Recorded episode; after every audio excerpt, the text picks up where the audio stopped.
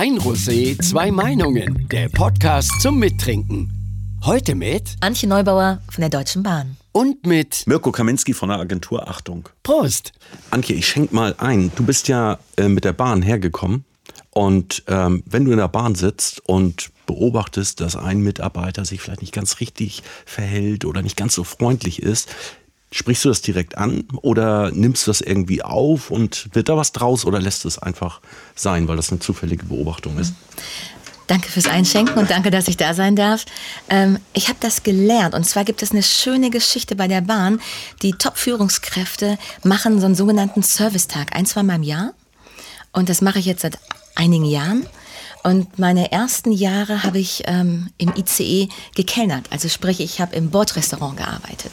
Und wenn du das machst, dann erlebst du richtig viel, weil du bist hautnah an den Kunden. Und wenn du dann so sechs, sieben Stunden im Zug bist auf unterschiedlichen Strecken und ähm, da arbeitest, dann weißt du, wie anstrengend das sein kann, wie Kunden mit dir umgehen können. Einige sind super herzlich, freundlich und andere machen dich richtig naja, zeitweise aggressiv und auch, auch vielleicht, äh, dumm ist vielleicht jetzt nicht, nicht das richtige Wort, aber harsch an. Und ähm, seitdem ich diese Erfahrung gemacht habe, weil ich kann mich ja wehren, ich kann verbal, ich würde nicht sagen zurückschießen, aber ich kann kontern. Und seitdem ich diese Erfahrung gemacht habe, äh, springe ich meinen Kollegen zu 100 Prozent bei und mische mich ein und sage, guten Tag, mein Name ist Antje Neubauer, ich arbeite auch für die Deutsche Bahn, wie kann ich Ihnen behilflich sein? Und bin dann drin. Und dann ist so ein Kunde, der vorher derbe war oder harsch war, erstmal irritiert und merkt, oder ist jemand auf Augenhöhe und, und wird dann anders und geht dann in die Diskussion, aber ist dann auch freundlicher und wundert sich. Also insofern, ja, ich zeige relativ stolz meinen äh, DB-Keks und, und bin dann dran.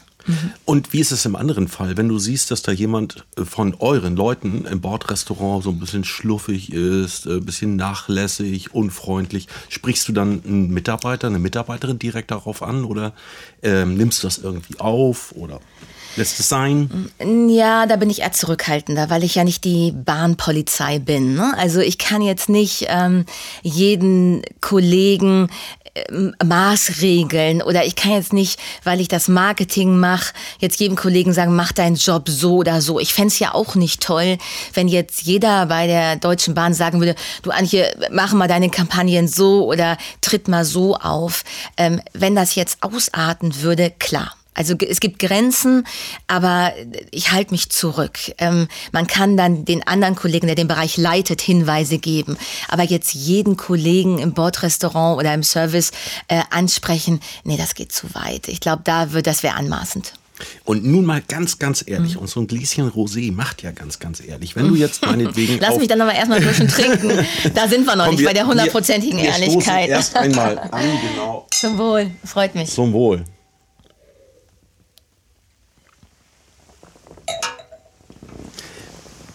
Wenn du, sagen wir mal, ist jetzt so ein bisschen indiskret, ne? aber ich will auf was ganz anderes hinaus, auf die äh, Bordtoilette gehst. So. Und üblicherweise ein normaler Fahrgast, würde ich mal sagen, geht da rauf. Äh, und wenn da Ich bin auch ein normaler Fahrgast.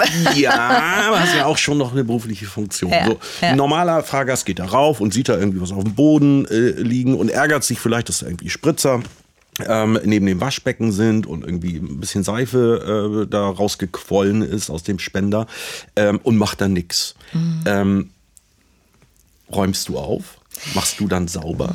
Sammelst du Schnipsel auf, weil du dich mit der Bahn so sehr identifizierst? Also wir haben eine, also ich, ich putze nicht, ich würde jetzt die Unwahrheit sagen und lügen, wenn ich sagen würde, ich putze die Bahntoilette, das mache ich nicht. Aber ähm, so eine gewisse Ordnung zu hinterlassen, das ist wesentlich. Und da gibt's, ähm, das ist wirklich so Rüdiger Grube, mein ehemaliger CEO, der hat, der hat das so ein bisschen reingebracht in die Bahn. Ich glaube, vorher war das gar nicht so ein Thema, aber mit dem bin ich ja in der Holding groß geworden und der hat ja irre viel Wert drauf gelegt, dass man überall Papier aufhebt und, und so diese Haltung hat. Jetzt ähm, weiß ich nicht, ob ich jetzt jedes Taschentuch im Zug aufheben würde, aber du kannst halt so einen Platz, an dem du gesessen hast, nicht hinterlassen mit der Zeitung, die du gelesen hast, die lässt du da einfach liegen. Oder ein Kaffeepott oder ja, vielleicht auch dein, dein, dein Keks, den du ausgepackt hast. Wer soll das für dich wegräumen? Also dieses Reinigungspersonal Personal, die gehen da zwar durch, aber vielleicht nicht in der Sekunde, wo du ausgestiegen bist. Also musst du schon schauen, dass du als, wir sind ja nicht der in Anführungszeichen normale Gast, dass man die Sachen zusammenräumt. Und wenn man durch den Zug geht, kann man auch nochmal im Vorbeigehen eine andere Zeitung mitnehmen und die dann wegpacken. Also so dieses mit offenen Augen durch den Zug gehen und bewusster sein, auf jeden Fall. Putze ich die Toilette, wenn die total dreckig ist? Nee, dann gehe ich davon runter und kneif zu und hoffe, dass ich dann irgendwo hingehen kann und bin aber wütend, weil die Toiletten einfach sauber sein müssen. Das ist ein Anspruch, den ich habe, den der zahlende Kunde hat und dann diskutiere ich das in den Runden, wo es hingehört, weil ich einfach will, dass die Toiletten sauber sind. Punkt. In meiner Brust schlagen ja zwei Herzen. Mhm. Einmal bin ich ja total bahnsozialisiert. Mhm. Mein, ich glaube, wir haben mal einmal darüber gesprochen. Mhm, mein Vater war bei der Bahn in der mhm. Güterabfertigung in Puttgarden auf dem Bahnhof und ich war da regelmäßig äh, bei ihm und habe mit Stempeln wie Maschen Bad Bentheim irgendwie mhm. äh, gespielt und ja. Sachen gemacht und fand das toll, da in die Kantine äh, zu gehen und irgendwie Teil des äh, ganzen Gewimmels dort zu sein. Ja. Auf der anderen Seite sind wir für eine Airline, nämlich Swiss, tätig. Ähm, und da finde ich äh, eine Beobachtung ganz spannend, aber lass sie mich einfach in einer Frage münden. Fühlst du dich, fühlt ihr euch manchmal unfair behandelt? Weil wenn eine Airline mal 10 oder 15 Minuten Verspätung hat, so dann bleiben da alle sitzen, mhm. lesen Zeitung, keiner sagt was. 15 Minuten Verspätung an Gleis 12 führen aber zum kleinen Twitter-Shitstorm. Ja, also man muss schon sagen, der Bürger in Deutschland sagt oder fühlt, dass die deutsche, dass er die Deutsche Bahn ist. Wir sind Deutschland. Wir sind Teil von Deutschland. Und deshalb ist er auch so pingelig mit uns und hat so einen hohen Anspruch. So das erstmal grundsätzlich. Das hat was wunderbar Schönes, was wunderbar Emotionales, ist natürlich dann aber auch anstrengend, wenn Dinge nicht funktionieren. Daher kommt das aber. Ne? Es ist ein Staatskonzern. Wir gehören Deutschland. Und deshalb redet da auch jeder mit. So. Muss man hinnehmen, muss man akzeptieren. Ähm, diese, das Thema Pünktlichkeit, Unpünktlichkeit, ähm, wenn du einer, im, im Flieger sitzt oder am Flughafen, ist es tendenziell erstmal wärmer, weil geschlossenes Gebäude. So am Bahnhof kann es dann auch mal kühler sein im, im, im Winter. Das hat auch noch was, dass das Umfeld nicht ganz so ideal ist. Plus wir haben ja ein offenes System. Das heißt also, du, du hast einen Zug, dann ist der nächste Zug da, drei Minuten umsteigen, zehn Minuten. Leute haben Panik, dass sie ihre Züge verpassen. So, da ist dann noch so ein gewisser emotionaler Druck dahinter. Flieger sind ja anders gebucht gebucht. Ne? Also dein Anschlussflug geht im Zweifel 45 Minuten später oder eine Stunde, hast eine andere Gelassenheit. Daher kommt ganz, ganz viel. Ähm, wir können auf der einen Seite dieses ganz enge mit uns sein, dieses ähm, sehr harsche, drei Minuten sich aufregen, das ist sehr, sehr deutsch oder ist eine, ein Charakterzug, den die Deutschen haben. Ähm, das ist anstrengend. Wir allerdings müssen dem Anspruch unserer Pünktlichkeit, das, was wir vorgeben, auch gerecht werden. Also nur zu sagen, ah, nölt mal nicht, die Welt ist schon in Ordnung, das ist eine Überheblichkeit, die kannst du dir einfach nicht leisten. Die kannst du dir nur dann leisten, wenn du echt tipptopp bist im Service. Und in der Qualität sind wir nicht. Aber ist das nicht auch Ergebnis einer Nachlässigkeit von euch? Ich muss ja jetzt auch sehen, dass wir irgendwie tatsächlich hier mal so ein bisschen auch Funken sprühen lassen ne? ein Rosé, zwei Meinungen, ähm, dass es euch nie gelungen ist oder ihr nie den Versuch gemacht habt, mal zu erklären, was das eigentlich für ein riesiger äh, Organismus ist von kleinsten Zahnrädern, die ineinander greifen. Bei einer Abendveranstaltung hatte mir seinerzeit Rüdiger Grube mal gesagt, dass ihr an einem Tag genauso viele Passagiere bzw. Fahrgäste transportiert wie die Lufthansa, meine ich, sagte er, in einem ganzen Jahr. Und wie die Dinge so miteinander zusammenhängen, ist da draußen ja eigentlich keinem klar. Nee, ist es nicht herrlich, dass, dass man verstanden hat, wie man, wie man Kommunikation machen muss? Es scheint, dass einige Konzerne ähm, verstanden haben, wie es funktioniert. Nee, Kommunikation wird einfach ähm, in der Sache, glaube ich, geht es darum, wie kann man, wie kann man ähm, komplexe Zusammenhänge, komplexe Zusammenhänge ähm, an die richtigen Zielgruppen bringen, transportieren. Wie kann man Relevanz? Das Wort ist zwar irgendwie ein bisschen ausgelutscht, aber am Ende des Tages geht es darum, wie kann man Relevanz hinkriegen und ähm, und ich glaube, das ist, das, das haben PRler verstanden. Über viele, über viele Jahre musste man ähm, als, als PRler dieses Thema überstrapazieren, weil wir konnten eben nicht, nicht die, die, ja, die Botschaft setzen und dann platzieren über Geld, sondern wir mussten uns die Aufmerksamkeit erarbeiten. Wir, wir waren im Maschinenraum und mussten richtig drehen und waren dreckig, ja, mussten richtig arbeiten. So, und das hast du dann gelernt. Das habe ich über 20 Jahre, 22 Jahre gelernt. So, und jetzt mit dem, mit dem Wissen der Kollegen aus dem Marketing, das jetzt zu kombinieren, zusammenzulegen, ist eine, ist eine wunderbare Ergänzung, ja. Also, ich lerne im Moment so viel, meine Synapsen springen. Ich bin, ich komme mir so jung vor, ja. Die Spiegel gucken sieht anders aus, aber so wenn ich morgens wach werde, bin ich echt aufgedreht im positiven Sinne und abends positiv erschöpft, weil, weil man lernt voneinander. Und das Was hatte ich musstest du vorher denn nicht. alles? Was musstest du alles lernen? Also die, die, die Bedeutung von Marktforschung in, den, in die Köpfe der Kunden reinzuschauen. Ähm, nicht so sehr, äh, wir sind PRler, haben schon sehr viel auch Bauchgefühl, Instinkt. Ja? Also wenn du Pressearbeit machst, ähm, Oliver Schumacher, ähm, Kommunikationschef ähm, der, der Deutschen Bahn, der hat ähm, Ge- Journalist, Leib und Seele hat er in der, in der DNA, eine Politik gemacht, ja, hat für, für Per Steinbrücker oder mit ihm zusammen als Staatssekretär da für ihn gearbeitet. So, der, der weiß genau, wie kann man medial ein Thema verkaufen, was geht. Wann knallt uns das um die Ohren, wann nicht. Das hat er drin und das riecht er.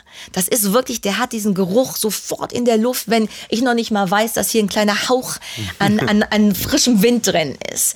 So, und, und, und die, die, die Marketiers, Marketeers haben, haben in sich, lasst uns Marktforschung machen, lasst uns äh, Gruppendiskussionen machen und nochmal eine Analyse und das zusammenlegen, dieses, ähm, den Instinkt, das, das, das mediale Know-how kombiniert mit, mit, mit dieser Analyse Intensität, das finde ich ist eine, eine Bereicherung, das musste ich auch lernen, das auch da reinzunehmen bei Kampagnen, ja, die dann eben millionenschwer sind. Meiner und das Ansicht zusammenlegen. gibt es ja aber noch einen äh, anderen Unterschied und das ist die äh, Schnelligkeit oder äh, Tagesaktualität. Ja, das ist Also- aber eine andere Dimension. Also bei einer Kampagne bin ich dabei, bin ich völlig dabei. Das, sind, das ist aber jetzt eine andere Form von, äh, von, von Kommunikation. Also ich habe jetzt darüber nachgedacht, wenn ich große Kampagnen mache, wenn ich große, Was bewegt Gesellschaft? Was bewegt die Menschen da draußen? Wo sind Probleme, zu denen wir was als Unternehmen mit einer Das bestimmten wäre Haltungskommunikation, genau, die wir über das ganze Jahr addieren ziehen. können, ja. Mhm. Genau, da machen wir aber keine Marktforschung. Da würde ich nicht in die, in die Situation gehen, sagen, wir machen jetzt Marktforschung. Das ist eine Positionierung des Konzerns. Da geht es über Strategie, da geht es über Markenwerte. Wer sind wir, wofür stehen wir? Da brauche ich keine Marktforschung. Das muss aus dem Unternehmen herauskommen. Da müssen wir eine Haltung besetzen. Ich sprach eben von großen Kampagnen, großen Corporate-Kampagnen oder eben äh, äh, Produktkampagnen, die wir fahren.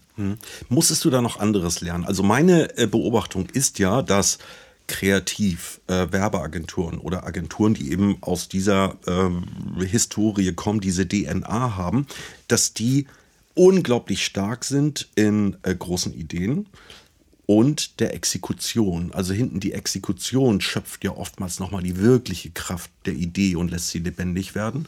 Und dass diejenigen, die aus der PR kommen, zwar richtig gute Ideen haben können, aber es oftmals an der Exekutionskraft mangelt, weil PR gelernt hat, es irgendwann mal jemandem zu übergeben, der daraus das finale Produkt gemacht hat, dem Journalisten, Mhm. dem Blogger und so weiter. Weshalb diese, dieser Exekutionsbiss nicht da ist. Ist Ja. das auch eine Beobachtung, die du ja, machst? gemacht ja, hast, aber ich hast? finde, ich finde, der, meine Marketingkollegen, ähm, das Thema Mut ist mir da nicht ausgeprägt genug.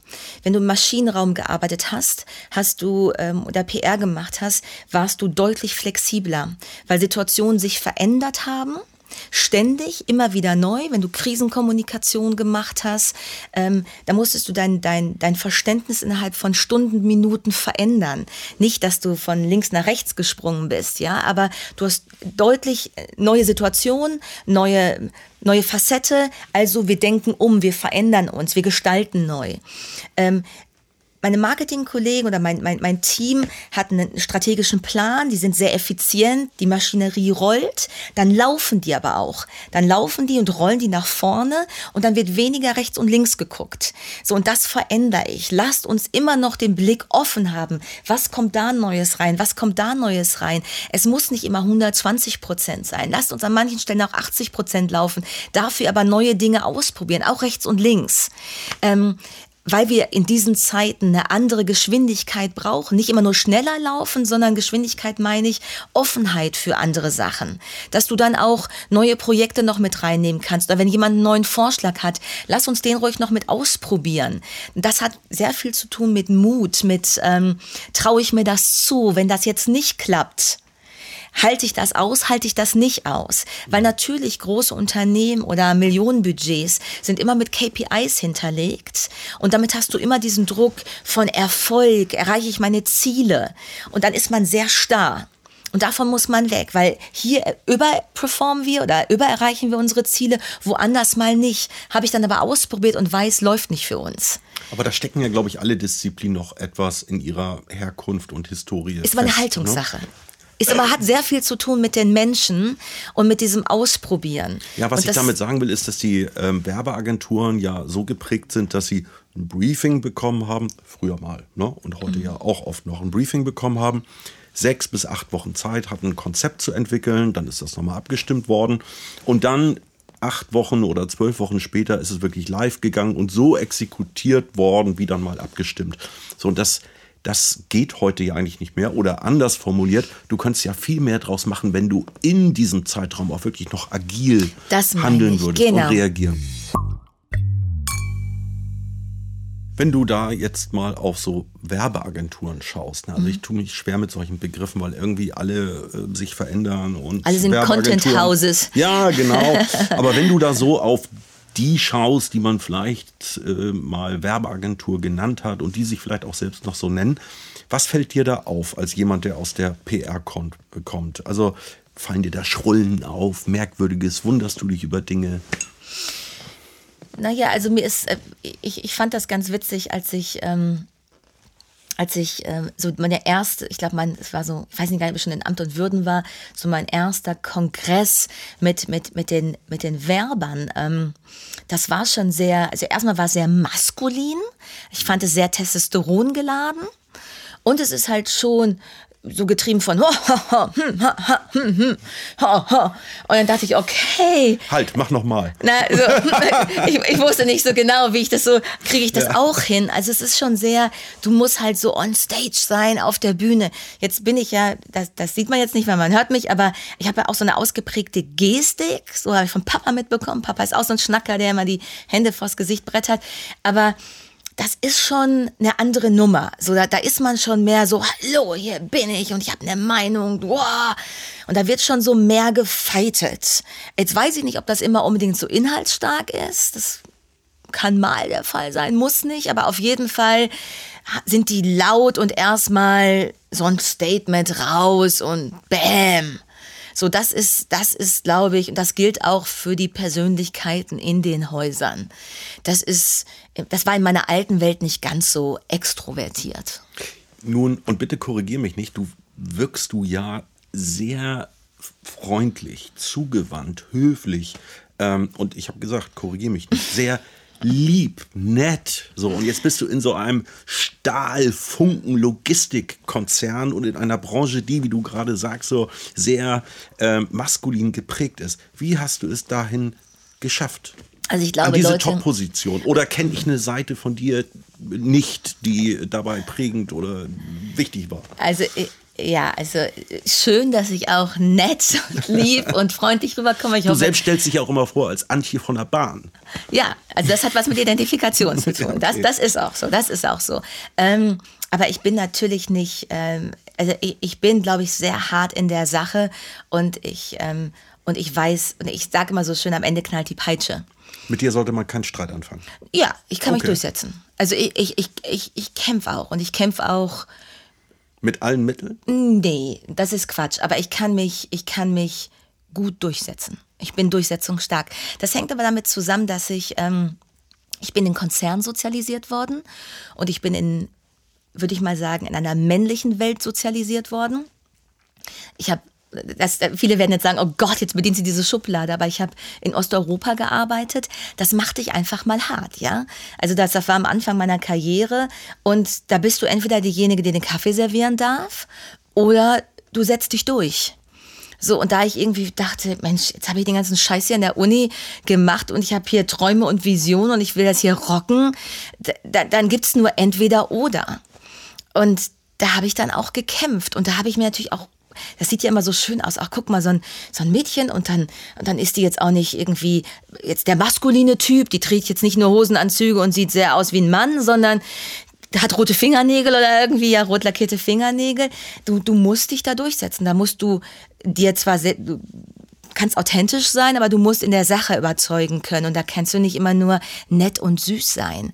Das klappt nicht, das funktioniert nicht. Was viele ja gar nicht wissen, ist, dass wir ja lange, lange Jahre eine sehr intensive, ja leidenschaftliche Beziehung hatten. Hier eine Kunstpause, bitte, Regie. Sie war sind, sehr emotional. Wir sind als Agentur ja 15 Jahre für die Bahn tätig gewesen. Das fing an mit der S-Bahn Hamburg gegenüber DB Regio Niedersachsen, Schleswig-Holstein. Dann kam äh, DB Regio Bayern dazu. Für den City Nightline waren wir tätig. Zum Teil waren 25 Leute bei uns nur für die Bahn tätig und wir haben das mit größter Leidenschaft gemacht. Ihr müsst dann turnusmäßig ausschreiben und irgendwann ähm, haben wir die Entscheidung gefällt, nee, wir machen nicht mehr mit, was auch sehr stark mit den Stundensätzen zusammenhing, mhm. die immer mehr eru äh, erodierten. Ähm, ändert sich da jetzt etwas in deiner Zeit? Wie ist deine Sicht auf Beziehungen zwischen Kunde, Agentur? Also ähm, ich hoffe, dass, ähm, gut, das ist jetzt immer blöd, wenn man das also ich habe ich hab da eine klare Haltung zu. Jetzt müsste man natürlich die Partner fragen, wie die das sehen. Ja, wie sehen das die Agenturpartner?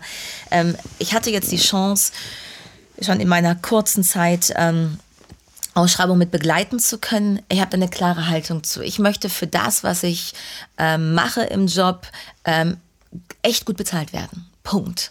Ich, ich mache das gerne und ich mache das auch mit Passion, aber ich möchte auch die Kohle sehen. Und ich finde das nicht anrüchig, weil ich das völlig in Ordnung finde, dass man adäquat, was immer jetzt auch adäquat ist, ist ja relativ, aber da hat jeder seine Haltung zu oder seine persönliche Meinung, aber ich möchte da ordentlich für bezahlt werden. So, das finde ich wichtig. Und ich finde, dass, wenn man das von sich selber behauptet, dann muss man auch mit seinen Partnern fair umgehen.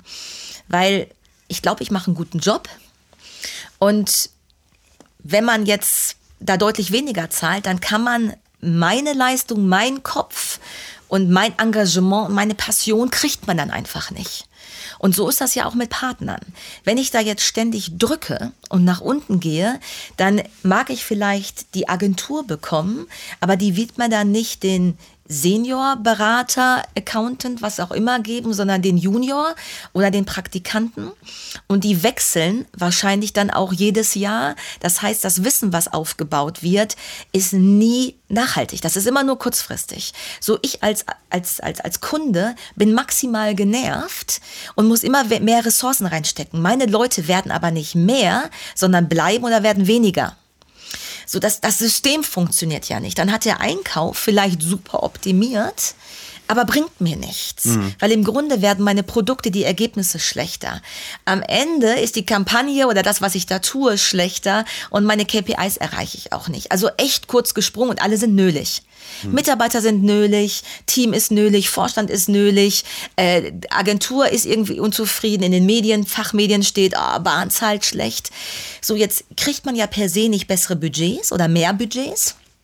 Also muss man gucken, wie kann man da umstrukturieren. Wir haben jetzt deutlich mehr äh, Fokus gelegt auf strategische Arbeit, sagen, okay, da zahlen wir auch besser. Da sind wir auch hochgegangen. Also alles, mhm. da wo der Kopf gebraucht wird, da gehen wir hoch, sagen aber im sogenannten Maschinenraum, ja, da, wo man mehr digitalisieren kann, wo man auch sagen kann, ich finde es nicht so schlimm, wenn ein Juniorberater drauf sitzt, weil da brauchst nicht groß anlernen. Da sind wir sehr optimiert bei den Budgets. Gucken uns das System jetzt an oder wenn das nicht funktioniert, müssen wir noch mal gucken, ob wir wirklich bei den Preisen noch mal anpassen müssen. Aber das ist im Moment das System und ich glaube, dass das ein echt ein guter Weg ist. Scheint im Moment okay zu laufen, werde ich aber erst auswerten können nach einer Zeit X. Das ist ja jetzt gerade erst mal äh, seit Anfang des Jahres. Ne? Also insofern zu früh mit dem, äh, wir hauen uns auf die Schulter vor Glück. Also das klingt äh, super, gute Bezahlung für gute Leistung. Nun gibt es 28.000 Agenturen in Deutschland und es wird vielleicht auch welche in der Vergangenheit gegeben haben, mit denen du nicht so gute Erfahrungen gesammelt hast oder bei denen du Schwächen beobachtest. Wenn du das mal so generalisierst, was wünschst du dir mehr von Agenturen? Wo siehst du Schwächen? Wo sollten Agenturen zulegen aus Kundensicht? Ähm, ich bin ein ganz großer Fan von, ähm, von Ehrlichkeit und von, ähm, jetzt bemühe ich das Wort Mut wieder, das ist, das ist auch überstrapaziert, ist so wie Relevanz und so. Aber am Ende des Tages ist es das. Ähm, es gibt so Sachen, die, die passieren turnusmäßig und die arbeitet man ab. Und da bewegt man sich wahrscheinlich auch in einem Mittelfeld, weil man weiß, das muss man eh machen und das wird dann auch ordentlich gemacht und bla. Aber wir müssen in dieser, in dieser Kommunikationswelt müssen wir einfach anders auftreten, uns ständig verändern und ständig hinterfragen, sind wir noch auf dem richtigen Weg? Passt das noch zu uns? Weil das, weil ich bin nicht mehr das, was ich vor zwei Jahren war, bin ich heute auch nicht mehr ja nicht, natürlich bin ich die Anche und natürlich stehe ich für meine Werte, so wie ich auch sozialisiert wurde, aber ich verändere mich schon, weil äußere Faktoren sich verändert haben, ja, weil vielleicht ein neuer Partner in mein Leben getreten ist, keine Ahnung, es können viele Dinge sein.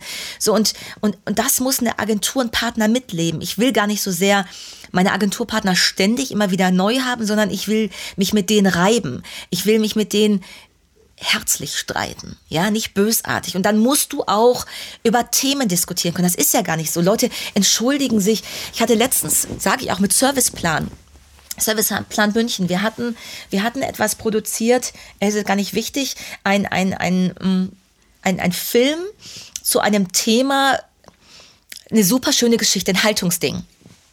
Haltungsthema, Haltungsfilm. Und das Ding war am Ende des Tages echt nicht gut. So beide Seiten haben das getan. Und jetzt, Serviceplan kriegt wahrscheinlich jetzt die Krise, weil ich das so laut sage, aber nein. Das war Serviceplan, ehrlich, richtig? nein, aber am Ende des Tages haben wir entschieden, und habe ich gesagt, du lass uns das nicht machen. Das ist für, mhm. für mich nicht gut, für euch nicht gut. Und ganz ernsthaft, das ist auch nicht schlimm. Die machen einen super Job und dann kann man auch mal sagen, du, das Ding ist uns einfach nicht gelungen. Das ist jetzt nicht deren Fehler. Wir haben da genauso, das ist eine Entscheidung von beiden. Beide müssen da reinwirken. Und da muss man mal sagen, bevor wir jetzt Müll rausgeben und Kunden also Müll war, Müll war das nicht, Entschuldigung. Nein, bevor wir ein nicht so gutes Produkt rausgeben und unsere Kunden äh, bespammen, ja, mhm. stalken mit irgendwas, was nicht optimal ist. Lasst uns doch sagen, hey, wir, wir haben das nicht gut hingekriegt, zurück, dann, ja, da haben wir jetzt Geld vielleicht, vielleicht sagt mein Chef, wenn er das jetzt hört, Anni hat Geld verbrannt, Drama, Drama, aber woanders hole ich es doch wieder raus. Ich werde overperformen woanders oder mein Team. Du hast äh, eben einmal das Stichwort gegeben, bei neuem dabei sein mit Blick auf Agenturen, dass sie sich eben verändern müssen und so weiter. Nun bist du ja mit der Bahn in einem Punkt total weit hinterher. Warum hast du denn nicht, wie das ja gerade der große Trend zu sein scheint, schon eine maßgeschneiderte Konzernagentur hingestellt oder dir hinstellen lassen von einem Partner? Weil ich das totaler, ich finde, das ist totaler Schwachsinn. Also sorry, wenn ich das jetzt, wenn ich da jetzt einigen auf die Füße trete, aber so ein, das ist auch meine Meinung, so ein Quatsch.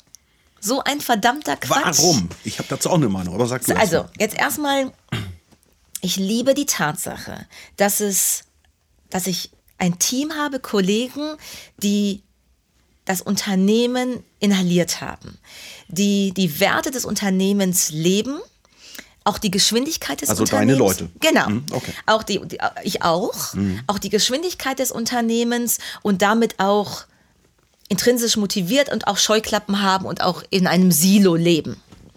So, und das Schöne ist, dass Agenturen, und wir sind auch langsam, weil wir in dem System jetzt nicht langsam als, als Mitarbeiter in unserem Arbeitsprozessen, aber wir sind entschleunigt in Bezug auf, wir können nicht so agil sein, wie das eine Agentur kann, ein Content House, eine Werbeagentur, wie auch immer die sich nennen wollen. So. Und, und eine Agentur hat die Möglichkeit, dass sie dadurch, dass sie eine andere, ein anderes System des Arbeitens hat, können die sich, können die viel freier neue Dinge ausprobieren, weil die arbeiten ja nicht nur auf der Deutschen Bahn, die arbeiten auf ganz anderen Kunden, die können in den, in den Kunden reingehen und dort Dinge ausprobieren, Erfahrungen sammeln, andere Industrien kennenlernen, die, die, die erleben in der Welt, äh, arbeiten in Amerika, haben da irgendwie eine, eine Partneragentur oder machen da irgendwelche Workshops, Sachen, die ich alle womöglich nicht erlebe. Und dieses Wissen bringen die zu uns teilen das mit uns, bringen uns das bei, sagen, ist das was für euch? So. Und jetzt kommen dann, und jetzt sollen die zusammen eine Agentur machen. Entweder sind meine Leute frustriert, auf jeden Fall werden sie sie nicht schneller machen. Das ist ein unterschiedliches Gehaltsgefüge. Das kann nur zu Konflikten führen. Im Grunde, glaube ich, ist das ein, ein, ein, ein Sparmodell eines Konzerns. Ähm, Personalumbau, Abbau, weiß ich nicht, was da betrieben wird, kann man mhm. könnte ich jetzt vorrechnen, aber ich halte das für ein, entweder ist es ein PR-Gag oder es ist ein Personalumbau, Abbau, Auf Entbau. dieses Vorrechnen wären, glaube ich, einige ganz gespannt. Aber also zum, zu dem anderen Punkt, den du gerade äh, genannt hast, ähm, nämlich Wissen akkumulieren.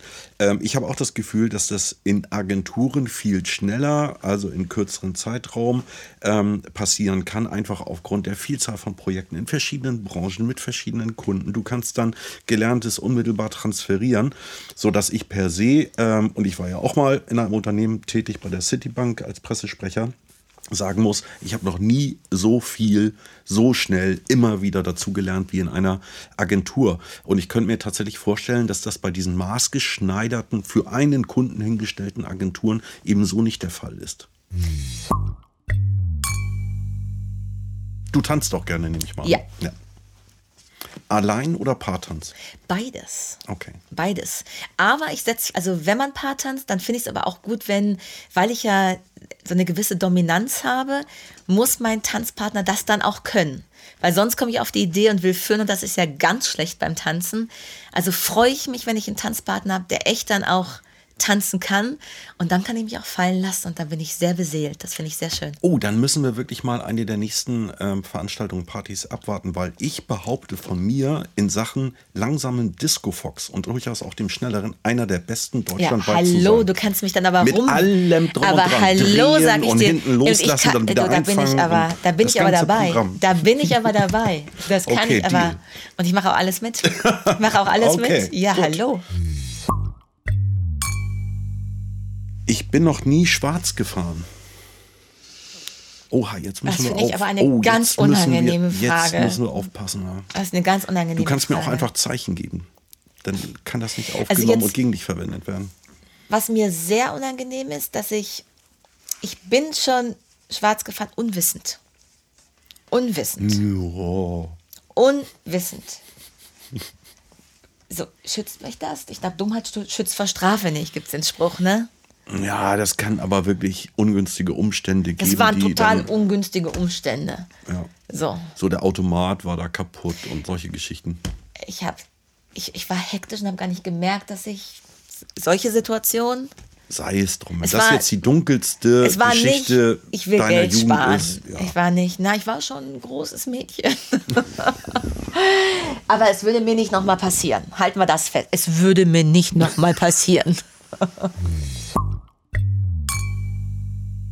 Mein verborgenes Talent, das mir in meinem Berufsleben so gar nicht hilft, ist Singen. Ach so, du meinst, ja, aber, es ist ja auch nicht wirklich, ein, also ich, ist eine, ich, ich bin halt, man muss man dazu sagen, mein Papa ist ähm, Geschäftsführer von mehreren Theatern gewesen und ähm, deswegen, und äh, ich, ich bin ja latent, la- latent, ich bin ja ein bisschen extrovertiert und dann dachte er immer, sein, sein, sein, sein Stern muss doch jetzt irgendwie auch auf die, wäre doch schön, wenn sie irgendwie auf der Bühne was machen würde, weil der fand das ja immer alles ganz toll. Und dann habe ich dann irgendwann auch Gesangsunterricht be bekommen und ähm, dann sagte irgendwann der Gesangslehrer, Peter, also mit deiner kleinen Zuckerschnecke, das wird mal hier gar nichts. Die hört das mit den Schönen überhaupt nicht. Die schallert und das ist aber, das ist jetzt mal hier alles am Thema vorbei. Wie viel soll, willst du hier ausgeben? Also, sie hat die Begabung nicht. Also da ist der, Emotion ist da und Passion ist da, aber hier, Gehör ist einfach, ist nicht. Und das, man kann bis zum gewissen Grad Dinge üben, aber wir kommen an eine, wir stoßen an eine Grenze, das wird nichts. Da war ich als Kind schon sehr enttäuscht, aber man kann ja mit der Wahrheit auch nicht streiten, hat mein Großvater immer gesagt. Und deswegen Menschen, die mich, bei denen ich glaube, sie lieben mich, hören mich singen, weil ich das echt gerne tue.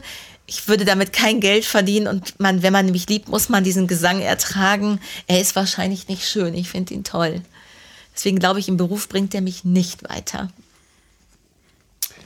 Ich hätte ja gerne so ein Talent und auch die Fähigkeit zum Golfen zum Beispiel. Oder ich würde richtig gerne was von. Reiten. Ja, zum Beispiel von Fußball verstehen, weil ich glaube, dass das äh, eine hohe Anschlusschance hat im Sinne von, du kannst dann vielleicht mit potenziellen Geschäftspartnern eher ja. ins Gespräch kommen. Aber da bin ich, bin ich absolut blank. Ähm, und die Stärke, das Talent, äh, das ich habe, konnte ich in dem Sinne noch nie wirklich nutzen. Und jetzt halte ich fest. Ich bin ja über Jahre, nein, ich bin es immer noch, Mitglied im Eisenbahner Sportverein Puttgarden auf Fehmarn. Und ich wär, war mehrmals äh, in Folge, also über Jahre, Vereinsmeister im Kegeln. So, als äh, Zwölfjähriger, äh, ich glaube als 13-, 14-Jähriger etc. Aber dieses Sehr Thema modern. Kegeln hat mir in meiner ganzen Karriere bislang Noch nicht null, überhaupt nicht. Also vielleicht hört es ja jetzt jemand und sagt, Mann, Kegeln mache ich auch ganz gerne, ob es jetzt so Tannenbaumkegeln ist oder so Wettbewerbskegeln, also gerne mal melden. Dann gehen also, wir mal ja, aber mir fällt jetzt auch noch die Zielgruppe noch nicht so ein. Aber ich, ich, ich, ich kann da mal ein bisschen recherchieren. Habt ihr keine Betriebssportgruppe irgendwo? die finde ich für dich. Ja, die, die ja? finde ich für dich. Ob sie dich beruflich weiterbringt? Ach, na, egal, sei es drum, aber Kegel war das schon. Jetzt sind wir gar nicht dazu gekommen, tatsächlich mal äh, wirklich Rosé zu trinken. Du bist halt so eine Schnacknase. Du bist so eine Schnacknase, deshalb nicht. Ich, ich. Hat echt super viel Spaß gemacht. Es war toll, ich Großartig. danke dir sehr. Könnt von Zum mir Wohl. aus echt noch weitergehen, aber. Zum Wohl. Zum Wohl. Das war ein Rosé, zwei Meinungen. Bis zum nächsten Wein.